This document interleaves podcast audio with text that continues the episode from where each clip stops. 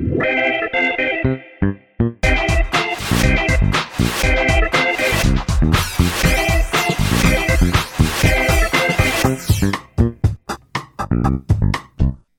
迎收听《飞龙》，我是十一，我是梅心。这两天有听众朋友问我，请问一下，梅心这两天有没有打电话到某一个场所去？因为我们的听众啊，接到了这通电话，觉得声音是梅心的，可是他又不好意思戳破你，所以他就私底下 IG 私讯我，梅心最近有没有打电话到美术馆？哪一间？朱明美术馆。我多问的。哪一间我都没打，当下我就斩钉截铁的说，不可能，梅心不认识美术馆，我认识朱明，我也认识，你朱明认识，我认识，OK，但我不会打给他，我有事是不是？我不好好上班，这边打什么电话？你知道吗？其实我认识朱明美术馆，我外婆啊就住在金宝山，他们是属于山上跟山下的关系。拜完我外婆，正常人介绍是说他雕刻，跟山上山下是没关系的。他们就在同一区域，所以有空拜完我阿嬷之后，就会到山下来逛一逛美术馆，放放风这样子。那边我算是熟的，但是很抱歉啊，因为我们两个齁，你要听到我们的声音出现在同一个场合，几乎是不可能的事情。我们两个出去啊，眉心打死都不说话。我会，你不会简短。在找房子的时候，眉心整个人就是非常的坦然又踏实，完全不带任何的表情。看完了一轮，这次他一点感受都没有，他就说：“嗯，好，我们回家想一想。”他今天就只讲这两句话，所以我们还在找寻房子的路上。如果有进度，会跟大家分享。那我今天要来告诉你一件。最近的一个新发现，等一下，刚刚那个听众讲完的话就是这样，就这样啊。因为我就告诉他说，梅心不懂美术馆啊。哦，谢谢，谢谢你的解释。所以你就不会打电话去美术馆啊。通常你就是需要问展览，然后问开园跟关园的时间，你才会打电话去嘛。啊，你就没这个计划。对了啦，除非哪一天你告诉我说，你要开始培养小眉心体验美的那个感受。然后没有没有基因，它就有这个缺陷了。我们家自带的，如同我也是。不然的话，为什么我们最近 IG 的贴文啊，你会看到出现了一个精美的版本，有很多人帮助我们，就慢慢的把我们更新的次数减少，因为我们觉得美啊，就应该留在最好的那一个，再多一定出包。你叫我再弄多一点点，我一定会绕高给你看。与其这样，你就让我们保留在最美的这个时刻。那我要跟你讲，我最新的发现就是，其实我妹妹讨厌吃竹笋。嗯哼，这个讨厌的原因呢，跟我有什么关啊？是你妹。这个讨厌的原因，听到之后你会惊吓，也是因为我爸喜欢吃竹笋，嗯，所以他讨厌要吃竹笋。哦，你们家的小孩都这样哎？我们家的小孩啊，都特别的忤逆我爸爸。但原因其实要讲到一个更深远的一个地方，我妈太爱我爸。虽然我爸在节目上的表现一如往常的，就是有一点懒惰，有一点躺平的状态，但实际上我妈虽然强势，但是内心里面是爱着我爸的。夏天的时候，芒果正丢席，对不对？每天都会买芒果给我爸吃，而且不能够有一天有消失哦，你一定要从刚开季到结束。整个 season 都要有芒果哦，那我也会不吃啊，太多了啦。同样一个状况，春天的时候竹笋正丢席，从 season 开始到 season 结束，竹笋它这个东西呀、啊，没有什么变化性，除了竹笋汤以外，再来就是凉拌竹笋。我妹就是讨厌那个凉拌竹笋，她觉得竹笋汤避开竹笋。至少都还有排骨的味道，还有竹笋的甜度，对不对？凉拌竹笋，你能逃到哪里去？沙拉酱啊，把沙拉酱挖起来吃啊，美乃滋嘛。对啊。好，一般人家庭里面，你买完了竹笋之后，你会配的那个美乃滋，都是市售那种便宜的塑胶袋装的那种。对对对，然后剪一个小孔，他就把它一次挤到爆，因为不能留，你不知道你要怎么样保存它，所以你就会把它挤满，你就可以看得到。你的竹笋少少的，但是你的美乃滋满满的。我这个老板娘很敢放哦，很敢。这就是我妈对我爸爱的表现，转化到我们两个小孩子身上之后，就变成一个讨厌的原因。今天的故事从这边展开。我妈最近遇到了一个师奶杀手，不是竹笋哦。你最近跳的有点过分哦。他们都会带着一个丝丝微微的一个小小的连接性。OK，我以为是你爸。我本来想要讲他啦，嗯、可是因为他最近躺平哦，再加上其实跳伞吗？对啊，因为 其实今天的主角在我妈身上，她最近出包了。她其实是一个很热爱逛菜市场的人，每一天的行程是这样子：早上七点啊就要去菜市场，第一次，这一次呢并不会买任何的菜。为什么？他要开始询价。是先绕一圈这样吗？绕一圈，看说今天有哪一摊有开，等一下就可以把 A 跟 B、C 跟 D 这些都拿出来比价。从巷头走到巷尾，家的那个公有市场啊，那个菜市啊，大概有五六百公尺这么长。一早出去，七点询完价之后，九点回来，开始拿他的小本本，一个一个把他当初问到的情报记下来。对于这个精打细算这件事情啊，了若指掌。你们家买的量很大吗？很少，那个价差有必要吗？他都会告诉我，这些菜都是为了给我女儿吃的，那不好拒绝啊，不好拒绝吧？我又不能说什么，总不能说我不掏钱给我妈买菜，嗯、那他这个时候就会威胁我说：“那你女儿吃不到饭。”好，你妈应该都会多买吧？啊、呃，你的多是指三倍吗？对啊，差不多.因为我女儿最近的体重啊又开始增加了。暑假这段期间啊，虽然我们有上暑期班，但是她不是上满一整个暑假，她还是有一两个礼拜的空档，就要把小孩送到爸妈那边去，请他们好好的照顾。这一照顾下来不得了，我女儿的体态啊，从我原本控制的还不错哦，现在又开始慢慢的又扩散。下礼拜要开学了，不知道怎么跟老师交代。先道歉啊！看到老师就先道歉，我真的有点不好意思。不管怎么样，反正我妈就是一定要买很多很多的食材。十一点多，我妈准备开始做第二次的采购巡礼。这一次呢，她就已经做好了万全的准备，一定一定要把价格杀到一个最低。不管你是在巷头的还是在巷尾的，他每次都会告诉我啊，如果你今天是在市场的巷口，那一摊肯定会卖的比较贵。为什么？因为他会抓准婆婆妈妈懒惰吗？对，没有体力的心态。走到最前面就买，那有些婆婆妈妈是这样，巷口第一间先问，走到底都没有问到好价格，还要再走回来，这个时候他就会被抬价。你会想一件事情，我走到巷口被老板抬价了，难道说我还要再走回去中间那一摊，再拿到一个便宜的价格吗？这样太累了吧？对，婆婆妈妈并没有那个完整的体力，走到了巷口，你就会被杀猪工。我妈很聪明，特地特地把每一个人。每一个价格都写得清清楚楚的，她就担心说绕回来的时候会被抬价。其实你很难记得住，可能一次问个四摊五摊，等到我再回来问你第一摊的时候，你又忘记了嘛？他就是这么精打细算的，所以他会每一个都记下来，他会每一个都记下来。老板要签名吗？要，不然他会被骗嘛？这一次呢，遇到了一个师奶杀手，那一天回家送给我几颗水蜜桃。他说啊，今天遇到一个年轻人，遇到他第二次了，觉得那个年轻人很负责，狼就勾引啊，忠厚老实又实在，他就决定跟对方光顾一下。第一次的时候看到这个年轻人，其实他就已经心神向往了，可能长得像我爸年轻的时候。OK，你那个态度，我要什么态度？是很帅吗？就是我妈可能喜欢比较躺平类型的，对，但是忠厚老实，然后哎会做事，不要那么有侵略性，这样。对对对对对对对，板着一张脸，但是很爱做事情，那他就觉得这种人会吸引他嘛。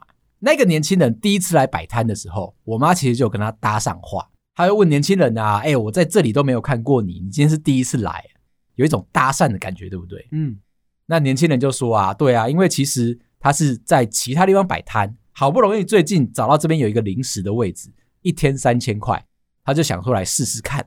一天要三千哦，一天要三千。当初还没有疫情之前，那我们那个市场算是很大很热闹的，他就想说来试试看。结果不是还好，一试那菜刀又不行，那一天可能赚不到一千块。那我妈也很坏哦，问完这当下，年轻人已经拿出诚意了，应该我妈要心软，没有，她二话不说，她就走掉了，跟她说祝你好运，这才是我认识的你妈。但是这一次不一样哦，事隔了一段时间，疫情的关系，这一次的零食摊一天降到一千块了，年轻人又来了，是卖水蜜桃的。我妈又看到他了，就觉得说：“哎、欸，这小伙子又来了，我要去调戏他一下。”走进过去，摊子里面开始人有点多了，人都会有那个心态，没有人在抢的时候，你就觉得说：“啊，那个随便啊。”突然间啊，市场前面多了很多婆婆妈妈，年轻的、年纪大的都有，仿佛这个年轻人呢，就是一个专业的师奶杀手。我妈开始紧张了，毕竟是她的猎物哦。这一次，他如果再不得手，他可能就会有一点害怕。凑过去，看到年轻人的水蜜桃，价格开的有点高，一斤三百块，所有的婆婆妈妈都在抢，他就觉得说他不能输。也就是为什么我那天晚上会得到了一斤的水蜜桃，他已经赢了吗？对，他已经深陷在其中了。你要说他赢不赢哦？你继续听我这个故事，快点哦，有点没耐心哦。简单的说。他被那个年轻人给攻陷了，买了一大堆的水蜜桃。我记得他好像买了三四斤，但是他还是有保持着他的原则。他从三百块一斤杀到两百五一斤。回到家，他想说非常开心，分享他的战利品给我。一回家给我老婆切下去，靠，整颗烂掉，里面都烂掉的，里面全部烂掉。为什么他可以做到这个啊？因为外表不是看得出来吗？对，外表其实我们看起来哦。还没有认真的熟透，还是偏白色的。我想说，它应该再放个一两天，才会开始慢慢变粉红色，对不对？对。回家一切，哇，里面烂掉了。我妹也拿到一斤，她打开也是烂掉的吗？他打开也是烂掉的，怎么那么厉害啊？所以回到我们一开始有机的吗？好了，我只是想加入你的话题，谢谢啊。回到我们刚刚一开始这个故事。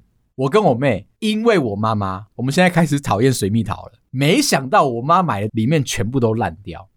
隔一天，我就去告诉我妈这件事情。哎妈，昨天给我的那一斤水蜜桃里面都烂掉了，哎，你怎么会遇到这件事情？哦，她的心好痛，她觉得啊，怎么会被一个师奶杀手狠狠的欺骗了？开始没大骂哦，当初就是看那个年轻人啊，我觉得他忠厚老实，年轻有为，在这边摆摊摆了一阵子都没有人买。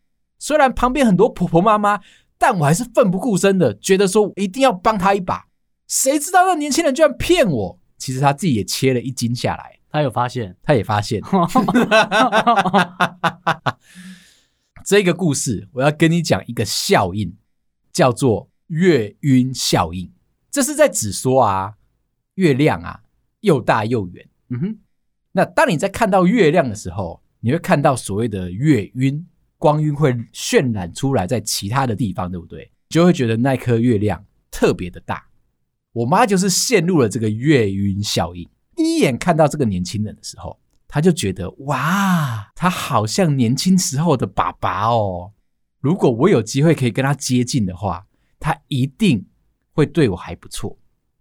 第二个就是他投射到这个年轻人卖的货，一定就是货真价实。哦，因为他看起来老实嘛，他看起来了，你就讲后面这边就好了嘛。这个是有一个连贯性的故事。今天要问你的问题是啊，如果你有机会被骗，你觉得你是被一个忠厚老实的人给欺骗，还是被一个油嘴滑舌的人欺骗？心里面会觉得说超级不爽。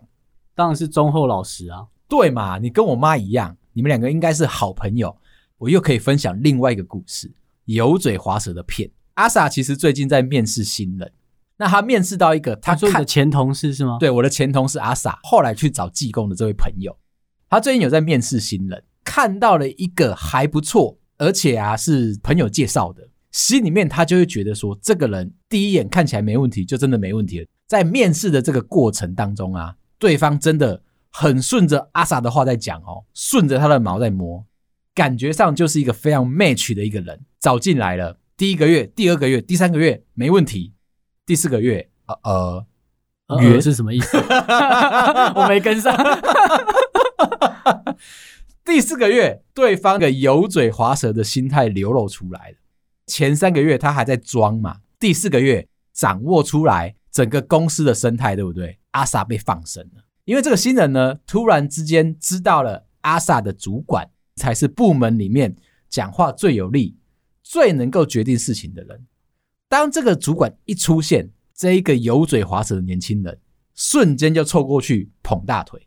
阿 Sa 的心里面非常的受伤，他告诉我说，他觉得他在职场上遇到了渣男，这也是同一个月晕效应出来的结果。一开始拿到履历又是朋友介绍的，就觉得说这个人一定超级棒，一定不会背叛阿 Sa，对不对？想不到他其实是很能够顺着藤蔓往上爬的那种类型。一开始的时候跟你是好同事，默默的在称你学姐啊，希望以后你可以多照顾我啊。四个月。马上就爬到你头顶上，哎、我主管比较罩我哦。阿 Sa 心里面很委屈。头一个问题，他现在跟你有一样的想法，到底是要被忠厚老实的骗，还是要被油嘴滑舌的骗？这个问题很两难，一定要被骗吗？我的小小的问题，重点就是在你相信他。如果他是用一种比较沉稳的心态，你相信他是你单方面的；可是如果他是油嘴滑舌的，他有可能是费尽了唇舌买到你的信任，这两个比起来，哪一个让你比较受伤？这是我们要探讨的主题。虽然我一直都知道你不太会被骗，但是我要跟你说哦，我被油嘴滑舌骗啊，我会更难过。为什么？我好像比他笨啊！我明明就是一个，你都已经被骗了。对，所以你要检讨，你不能够不检讨啊！如果下次再来一个怎么办？就再被骗啊！很上进啊！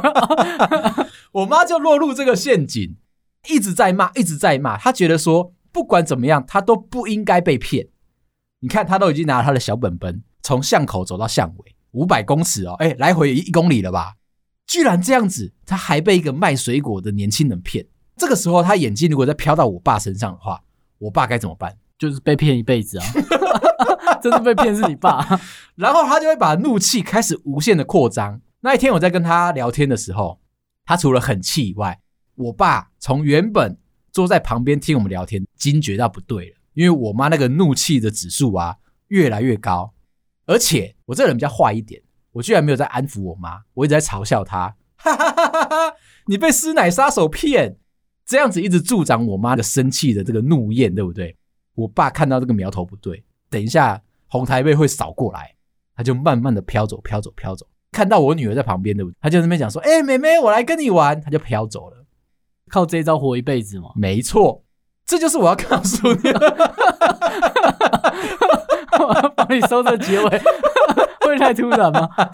这个是很正常的一个表现。刚刚讲的这个月晕效应啊，其实它有一个反义词，叫做号角效应。意思是说啊，你今天都认真讲的。我今天想要带给大家一些不一样的冷知识，讲这些东西啊，看起来很理所当然，但是你冠上一些很讨人厌的名词，它就变得学术派了起来了。对，我就是这个感觉。但是你听的时候不会觉得不耐烦，因为我把它认真的拆解下来了。像是我刚刚讲的号角效应，它其实就是它的反对面。看一个人，突然间你被他骗了。你心里面会开始憎恨，觉得说他以前对你做的所有的事情，都想把他拉黑抹黑。今天某一个素食产品请了一个厉害的男艺人，当做是他的代言人，开始都没问题。突然间，嗯哼，轰隆轰隆轰隆，雷神打了一个，这样可以，这样可以 哦。这个时候你就会突然间很紧张，他以前的那个优秀的形象被他骗了，我才去买那一个汉堡。但是实际上肚子饿哦。月晕效应再带来的就是，当你今天挑选到一个产品，他自己又找到一个很棒的品牌代言人，每个人都会认为说，艺人他都愿意去买、去用、去吃了，他都收钱了，不是收代言费的关系，是不是？我用了之后就可以跟他一样，今天选错代言人，他就会造成一连串这个很公关危机的一件事情。我要讲的就是我们家阿 Sa 同样一个状况，一开始觉得这个人很棒，结果没想到被骗了，他就开始每天哦看到对方，就心里面在那边暗算，最近做的这件事情是不是有心机的？会不会他想要踩着我的头往上爬，诸如此类被害者的感受所以开始一直蔓延出来了。我爸也很聪明，他就是为了怕被贴标签，消失在那个目光当中。这里我要再跟你认真提一个东西，叫做“情人眼里出西施”。我爸当初看我妈，我妈当初看我爸。假设一下他们两个的形象，你有看过我们这一家吗？有花爸跟花妈，基本上就是我爸妈这两个人的完成体。为什么他们两个会在一起？就是因为情人眼里出西施。我想大家应该都还好。原本我想讲我还好，我觉得这个是大家都觉得还好。不是，你去看我们这一家的时候，你就会觉得很奇怪，花爸为什么会主动去追花妈？你看到他们年轻时候的故事的时候，你会觉得说，我又被骗了三十分钟，一点都不值得吗？但是这里情人眼里出西施，我有探究一下我妈当初怎么讲我爸的。她说我爸啊，个性直率，我爸讲我妈，她虽然很傲娇，但是带着一个天然呆的个性，听起来都很完美。帮你把它转译成现代人会用的词汇，个性直率的话，他其实是脾气暴躁；天然呆的话，他其实是迷白痴。会太重啊！我爸应该会很谢谢你，因为他就想讲这句话。傲娇的话，其实他就是坏脾气，这也就可以讲通了。看到你的朋友介绍他的男女朋友的时候，都用一些比较奇怪的字眼，感觉好像有修饰过、有收敛过，对不对？报应就会来得特别的快。当初优化他情人眼里出西施的这一些形象，有可能转过去，马上就会变成真真实实的雷神之锤打在他脸上。这一点我就是要跟大家好好的讲，讲了一些很这样讲很有道理耶。你很难得，我会觉得有道理啊。准备这一集准备很久，我就想要告诉你说，心理学上面啊讲了很多奇奇怪怪的大道理。其实我们把它认真的拆出来看，就是你生活当中发生过的事情。你要不要讲一点荣格啊？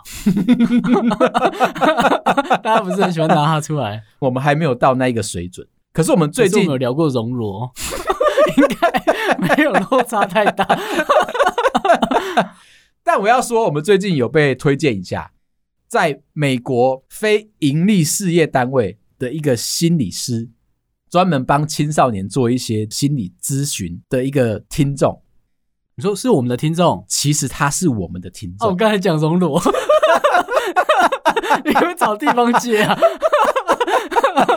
我希望你把自己捧得高高的。OK，我这样再杀下去的话，我才会觉得特别的开心。蹲那么低耶。你舍得哦？我其实有对这个心理智障师道歉。我说：“哎、欸，我们两个直男啊，理工脑的工程师啊，居然在你的面前班门弄斧，讲的好像我们真的很懂心理学一样。”你有很严肃的道歉吗？我 比较在乎这个。我有用文字道歉，加一个表情符号是笑哭了的符号，这样有诚意吗？我觉得这样就有点扣分了。但是他告诉我，做这一行啊，很会安慰别人啊。我 我就觉得他起手是要安慰你了。他就是告诉你说，他们也是有下班的时刻啦。对，所以上班的时候那个是他们的专业，就像我们一样，我们上班的时候很死气沉沉嘛。哦，对。但是你叫我做什么事情，我会认真的做。下了班之后开什么节目骂别人，那是我的自由啊。下了班之后，想要听一些比较舒服的、比较舒压的一些节目，首选就是我们。谢谢，不是选无脑的就好。他说我们用一些很奇怪的方式解释一些大家都已经知道的东西，听起来不太对，但是对的部分又占绝大多数。这个角度让他觉得很刁钻，不方便说你什么。那听久了之后，他就觉得说他喜欢这个风格，那我就会觉得说诚挚道歉，对不起。我们在聊天的这个过程，我就想到我最近到处推朋友看的一个美剧，叫做《中年失恋日记》，非常非常类似以前很红的一个美剧，叫做《欲望城市》，编剧跟导演都是同一组人，你会感觉得到说整个节奏都非常的类似。我不确定你有没有看，因为你的表情告诉我说没看，我没看。好，但是他把角色互你有推我吗？我没有推你。Oh, OK，因为我知道你可能为什么会看过？其实很喜欢看《欲望城市》，那他这次把它改成是男同性恋的版本，我就觉得说非常的有趣。一对男男情侣交往了十七年，基本上都已经快五十岁了，突然间有一方想要分开，就把他身边所有的家当整个都带走，自己找了一个地方住，就直接离开了，就直接离开了。他们没有吵架吗？没有吵架，也没有讲任何的原因，准备消失在被甩的人身上。被甩的那个人想说：“我都已经五十岁了，我要怎么样重新找到下一个人？”被抛弃的完全没有任何的理由，他其实心里面走不出来。突然间有一个契机啊，他们一起去找了心理咨商师，想要再挽救一次，所以去讨论说他们中间到底发生了一个什么样的事情。事情又同样的发生了。其实被甩的那一个呢，也有所谓的对话自恋症。我其实是从那边有开始这样的一个延伸。哦、oh，OK，因为他在心理智商师面前，怕你被甩吧？我在生活中找灵感的时候啊，我都会特别特别的审视我自己，不要落入这一些剧情啊带来的困扰。所以你会感觉到啊，最近讲话越来越小心，越来越得体。再加上我在安抚我自己以外，我在认识我自己，这样子你就可以感觉到，我们在这个心理学的层面啊。还是班门弄斧，我懂啊，我还是希望你先诚挚的道歉。看完这部剧的时候，我刚刚讲嘛，他们去看心理咨商师，那在情感上面，其实被甩的这一方有对话自恋症，讲述他们的情感过程当中，一直都是用我在当做出发点，把所有的原因、所有的结果、所有的好处坏处，都把它放在自己身上。提出分手的那一位，其实他一句话都没有讲，他就露出不耐的表情，包含了心理咨商师也露出了不耐的表情。那你就知道情侣关系当中啊，就有一个人一直讲，永远都不放弃，要告诉你说他有多伟大，就容易让你的情侣的状态产生出意外。后来被甩的那一方想说去夜店买醉，他就在一个 party 上面看到了有一个变装皇后在舞台上面跳舞，认真一看，诶。是他的心理智商师，我觉得刚刚他们去找的那一个，对，当这个变装皇后下台之后，他马上过去拉住他，确认是不是他本人，还真的是。那当然，他就凑过去问说，经过了上一次的咨询之后啊，他们这一对情侣最终还是分手了。他想要询问心理咨商师，到底他的评估结果是什么？心理咨商师现在是变装皇后嘛，所以他又讲了一句很残忍的话。现在是我的下班时间，我现在是一个变装皇后。如果你希望听到我在上班的时候的答案，以我现在的角色讲出来的话，会非常非常的伤人哦。但是被甩的人心里面总会觉得说，一定要得到一个答案，对不对？没错，不管现在是什么样的场合，只要是有机会抓到了，他就一定要得到答案。所以被甩的这一方就说：“好，我就是要听。”心理智障师就告诉他说：“有问题的就是你呀。”你把所有的话语权都揽在自己的身上，把镁光灯都锁在自己的身上，你身边的人你都不在乎。当天也是一样，两个小时都是你在讲，连我这个心理咨商师，我一句话都没有讲到。那你觉得你的对象会怎么样想？转过头啊，就告诉他说：“你下次不用再来了，我也不会再接你的智商。”留下了被甩的那一方，端着酒杯，心里面那个玻璃心整个噼里啪啦就这样破掉了。他没想到，居然被一个变装皇后。骂的这么的难听，买醉哭到一个不行，这就是我要告诉你的地方。嗯哼，就是呢，我们还是在班门弄斧。对，但这讲的蛮好的，欸，对不对？很多时候我们在那个环节里面，你只看到你自己，可是你没有看到别人。那你去看心理智商师的时候，嗯，都是你讲多还是他？都我讲啊。OK，但是你们 小小确认一下。我一直有在意识这件事情。看完了这部剧之后啊，加上我们之前的这些讨论，包含了去找医生，包含了去找济公，去算命，我都开始在学习的怎么样认识我自己。最近在跟我老婆聊天的时候，就真的是有一点在半开玩笑的说，我们都活到了四五十岁，才开始学习怎么样认识自己。这真的是一个非常大的一个进步跟改变。那为什么以前不做呢？因为以前我们觉得我们自己没有缺点。对，你们两个都是哦。我老婆比较不会啦，嗯、我觉得她就是忍耐。她你会用天然呆来形容你老婆吗？一定要啊。好，嗯，我确定一下。我最近很怕你们离婚。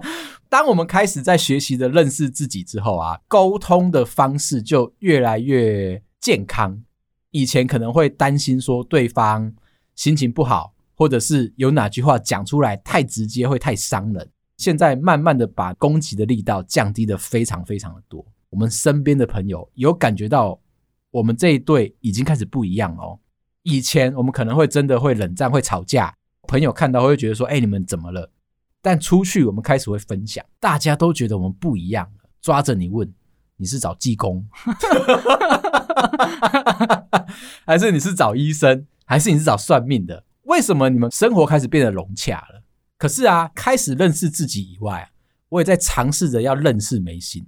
大家都错怪我们了，我们真的很不熟。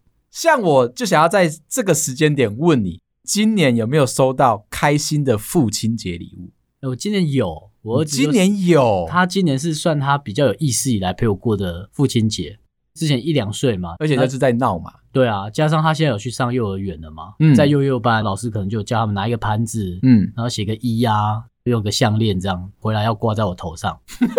那我就挂嘛，那他的要求就是要我跟小孩拍照，就我们两个要合照，这样回传回去给老师，嗯，然后就觉得，哎，就帮他一起交个作业，这样也好嘛，有参与感嘛。哦，对，老师都会要求父母一定要热烈的参与他们全部的流程，就觉得都很正常。隔没几天再送他去幼儿园的时候，就老师会来开门嘛，嗯，我那时候一直觉得很奇怪，有人在看我，哦。我不知道为什么，我一直觉得怪怪的。你又被认出来了？没有，我就转头看着旁边柱子上面，嗯，还有一张很大的海报，然后贴满了大家父亲节照片，然后我在很中间的位置，我的照片比别人大张。你是 C 位出道？呃，对，我一直隐隐约觉得自己在看自己，我想说为什么我的要在这么中间？他特别把你洗的特别大。就是他的照片有分大小，然后也有别人是大张的，哦、只是刚好我的是比较大张一点，在中间。可能是因为你长得像谢霆锋，谢谢。